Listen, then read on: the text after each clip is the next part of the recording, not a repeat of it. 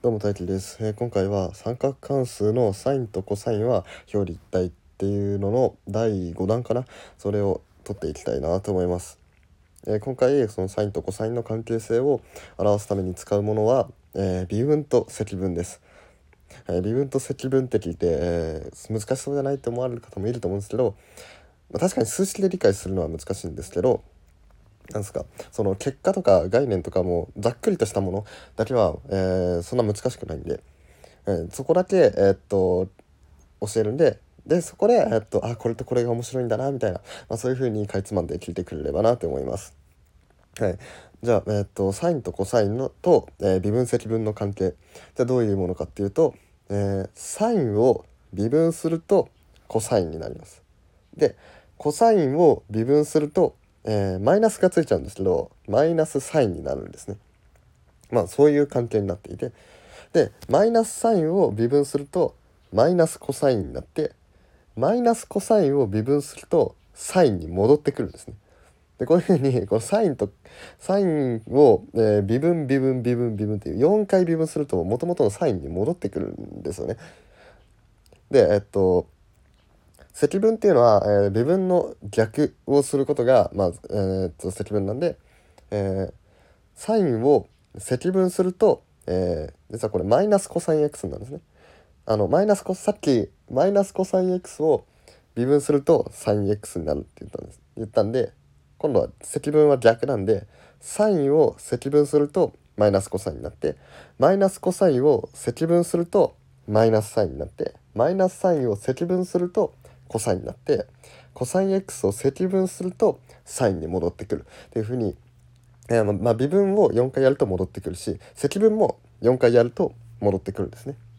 でこれ今あの口でバーって言ったんですけど、えーっと分かりやすく図にすることができるんで、まあ、それあのサムネイルにしとくのでよかったらチェックしてみてください。でこの微分と積分のこの関係、えー何がいいかっていうと何が面白いかっていうともともと微分って何やってたものか覚えてますかね？えっと前のあの微分のラジオも聞いてほしいんですけど、まあ、ここで復習すると、えっと、微分っていうのは、えっと、傾きを求めるものだったんですね。例えばサインってこう波波の形じゃないですか。波の形ってのはあの、まあ、前回前前回くらいかな？言ったんですけどこの時のある点でのある点でそのなんで接線接線っていうものが、まあ、どういうふうに傾いているか、まあ、その場でどういうふうに傾いているかっていうのを求めるのが微分だったんですけどなぜかサインをサインのその傾きを求めようとするとコサインが出てくると。でコサインをのえーっとコサインの傾きを求めようとするとマイナスサインが出てくるっていうふうになるんですね。で逆に積分っていうものは、えー何をやってたかっていうと積分は、えー積分の積は面積の積なんで面積とか体積とかの積なんでその、まあ、サインの面積を求めるんですね。でちなみにあの積分のこと言ってるラジオもあるのでよかったらそっちも聞いてってください。あの概要欄に載せておきます。で、えーっと積分すると面積を求めるのが積分なんですね。なんで、えーっと sinx っていうものの面積を求めようとする。まあ、あの正確にはあの x 軸とのあの面積なんですけど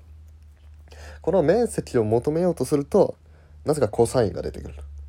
でコサインの、えー積分コサインの面積を求めようとするとサインが出てくるっていうふうにこの傾きとか面積っていうものが実はサインとコサインでその入れ替わりうん入れ違いというか サインコサインサインコサインっていうふうに、まあ、そういうふうに相互関係相互関係が成り立っているっていうことなんですね。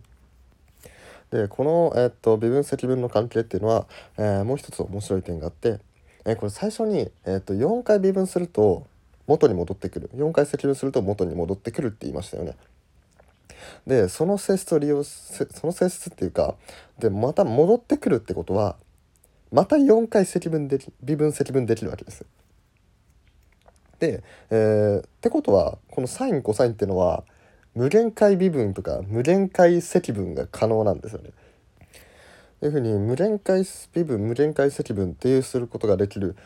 えー関数ででしかもその中でも、えー周期的にまあ、ある一定の間隔で、えー、と同じものが現れてくるっていう珍しい関数なんですね。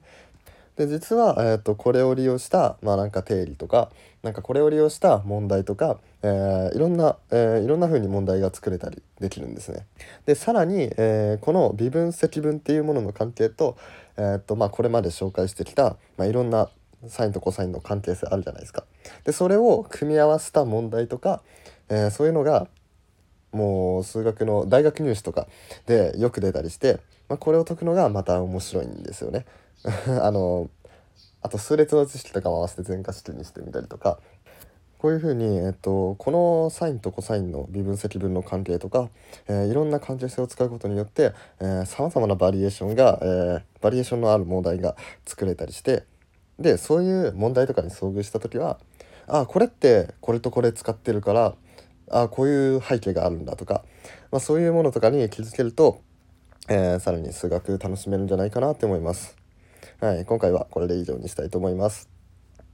えー、このラジオがいいなと思ったら、えー、フォローとかいいねとかお願いします。あと、えー、質問とかリクエストあればコメント、レターお待ちしております。それでは、バイバイ。